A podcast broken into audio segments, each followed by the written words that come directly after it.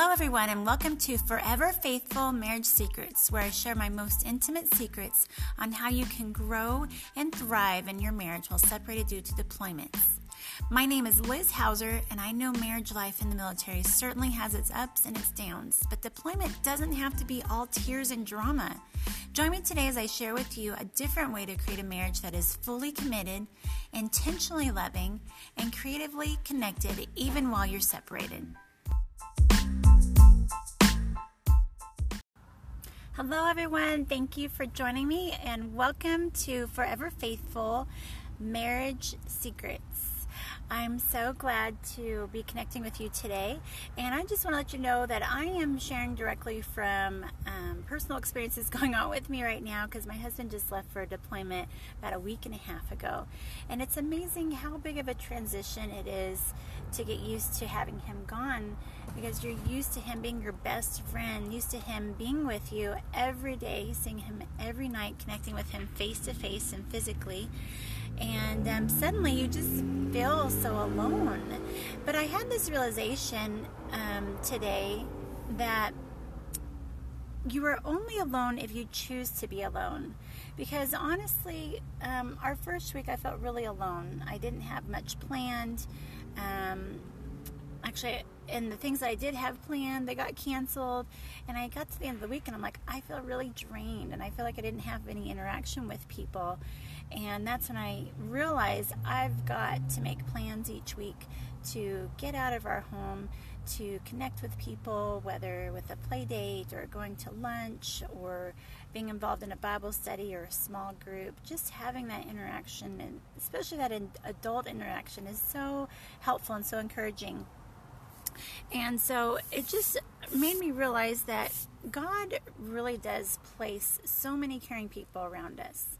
They are all around us. But you can't assume and expect them to come and knock on your door and say, hey, do you want to be my friend? Hey, how can I help you out today? You have to put yourself out there. You have to connect with people. You have to let them know how you're doing or be the first to say, hey, I've got some free time this week. Do you want to plan a play date? Um, or would you like to go out to lunch?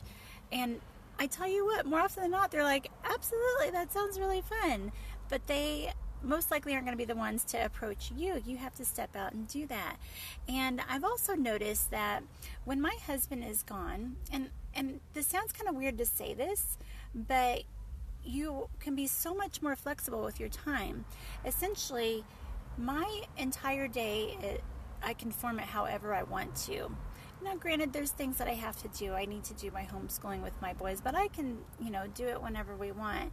And from morning till night, I can plan whatever I want. I don't have to worry about planning on making sure dinner is ready um, for when my husband comes home or having time with him.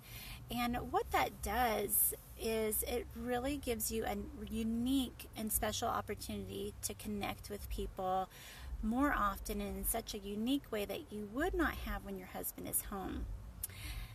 That being said, you can, you know, schedule to do dinner, uh, meet up with dinner if you don't feel like making anything. Um, you can easily schedule a play date.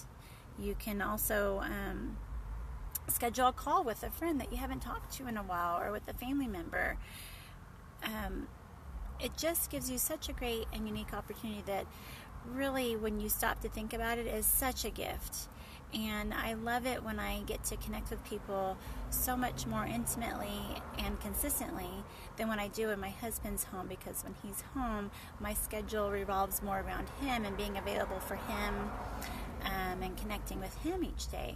So I want to encourage you um, to take that unique opportunity to step out of your home, out of your comfort zone, and um, whether you're just run into somebody on you know while you're shopping or whether at bible study or church or whatever you do during the week and you just go up to somebody and say hey would you like to do lunch this week? Hey would you like to get together and let our kids play? And that way it gives us time to connect and I tell you what, you're going to be amazed at how positive people will respond to that. So, my encouragement for you this week and my challenge is that you plan something every one to two or three days um, plan something away from your home or where you're connecting with somebody to get you out of the house um, to get you to have some adult conversation. And you have to just kind of figure out what's best for you. Um, I have found probably like every probably every two days is good for me. When I go a whole day without interacting with people, I start to get a little lonely. But if I have my whole day packed, man, by the end of the week, I'm pretty exhausted. That's kind of how I'm feeling right now. We had a much busier week, and I'm like, whew, don't need to have it quite that busy, but that's okay. We're learning. Um, and also, just give yourself flexibility each week to just try new things. Be w- willing to just step out and try something new. Try a new schedule each week. Um, and see what you like, what you don't like, and then adjust it a little bit more for the next week until you get to that sweet spot when you're like, okay, this works for us. I feel like I'm in a groove. I feel like I'm into something that um, where I'm being productive, but I'm also making time to be with my family and have fun and play with my kids, as well as making time to get out and interact with the rest of the world so that I don't feel lonely. So, I look forward to hearing how you are connecting with friends and family during this time and using this very unique and special time for you. Um, if you have enjoyed this podcast, please subscribe and share it with two or three friends so that I can reach out to as many military families and couples as possible. And go on to iTunes and like me and put a um, uh, give me some feedback. Let me know what you're liking about it, and and leave me a review so people can also see what you're enjoying about it as well. I love getting to connect with you each day, and I look forward to connecting with you tomorrow. So bye for now.